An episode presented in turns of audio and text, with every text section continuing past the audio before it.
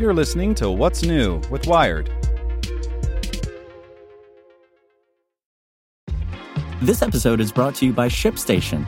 You know, some things take a lot of work, like sending little robots to far-off distant planets. And just as that's challenging, so too is running a successful e-commerce business, especially when there's so much to do. So I want to introduce you all to ShipStation. Now, I love using ShipStation because of its easy-to-use dashboard, which makes managing orders and printing labels a breeze and super smooth. Oh, and the customer service is just out of this world. It's exactly what you need to help grow your business. Sign up for your free 60-day trial at ShipStation.com/technews. That's ShipStation.com/technews. This podcast is supported by Tools and Weapons, the podcast hosted by Microsoft Vice Chair and President Brad Smith.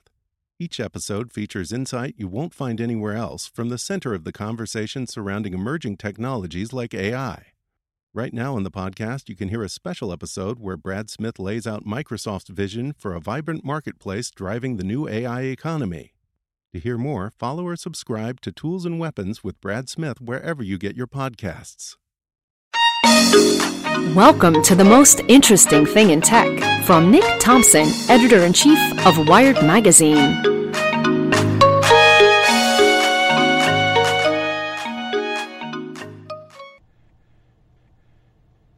Hello, happy Friday evening. The most interesting thing in tech is a frightening and complicated story about genetic testing.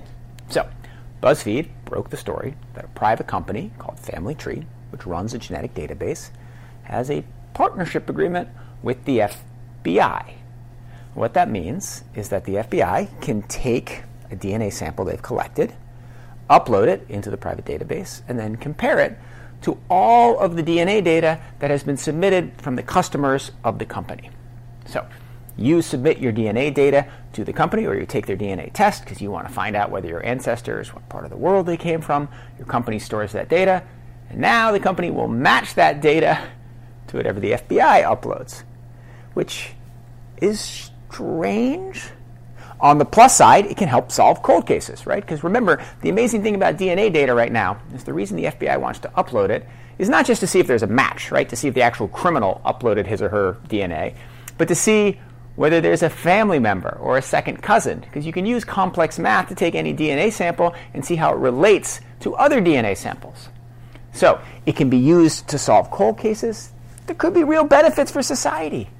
But it also reminds us, when you use a DNA test and you upload it, there are a lot of privacy implications. Having that stuff out in the wild kind of makes my skin crawl. I've never done a DNA test like that, in part because I'd like to help solve criminal cases.